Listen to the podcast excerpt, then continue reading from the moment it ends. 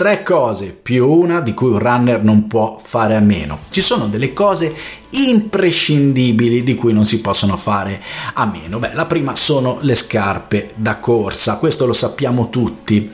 Spesso ricevo richieste di ma questo modello andrà bene per me, non andrà bene per me. Beh, io faccio fatica a rispondervi perché le scarpe da corsa hanno una componente fondamentale di personalizzazione, di sensazione legata anche all'esperienza delle scarpe in cui siamo abituati a correre, più morbide, secche, più protettive, meno protettive.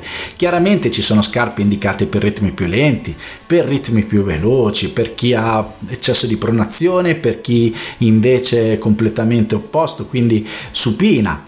Questo sì, però le scarpe imparate a scegliere da voi, ascoltate le recensioni, ma poi fidatevi della vostra esperienza. Non pensate che le scarpe vi faranno andare più forti. Chiaramente a seconda della destinazione d'uso di una scarpa vi aiuterà più su un tipo di gara o più su un tipo di allenamento, ma la soluzione è sempre dentro di voi. La scarpa migliore a mio parere è quella che non si sente quando si corre. Una seconda cosa di cui non posso fare a meno? Beh, l'orologio con GPS e il cardio. Si può fare a meno? Assolutamente sì.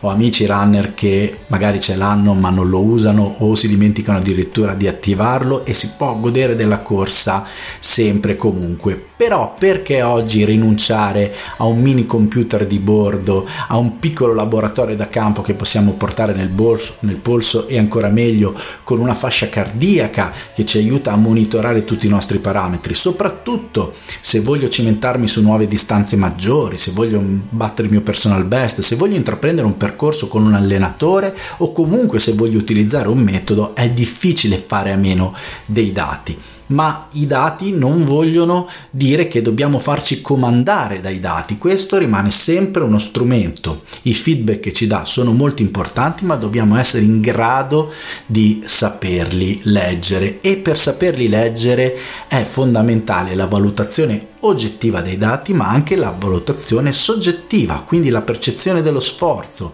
i commenti e qui mi si introduce la terza cosa di cui non si può fare a meno, secondo me il diario di allenamento.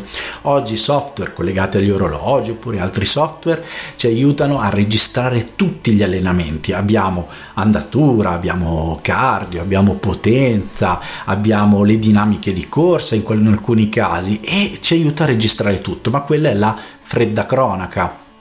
Invece a noi ci serve molto di più. Il diario di allenamento sarà che sono un tipo romantico, ma insomma questo è da vedere.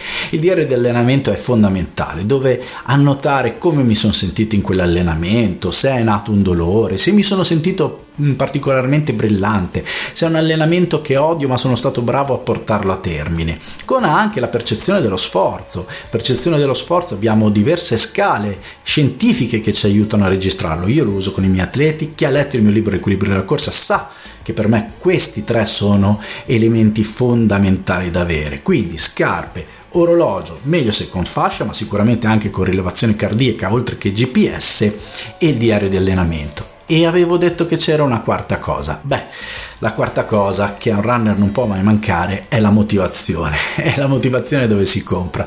La motivazione si compra al mercato del cuore. Torniamo al fatto che sono un tipo romantico, poco. No, sto scherzando. La motivazione non è sempre alta. Bisogna fare i conti anche con i momenti di minor motivazione. Però se fissiamo un obiettivo, se ci sentiamo runner e per me la corsa è essere, fa parte del nostro stile di vita, dobbiamo saper affrontare anche quei momenti più complicati stimolandoci, correndo magari con un amico, correndo su un percorso mai fatto, prendo la macchina, mi sposto di 20 km, vado a correre su un altro percorso ci possono essere tanti modi per ritrovare la motivazione. Il primo sicuramente è fissare un obiettivo ambizioso ma raggiungibile. Nei commenti mi raccomando, ricordati di lasciarmi, di scrivermi che cosa per te è eh, fondamentale per correre, come ti trovi con questi quattro punti che ti ho presentato e poi mi raccomando non dimenticarti di guardare questo prossimo video.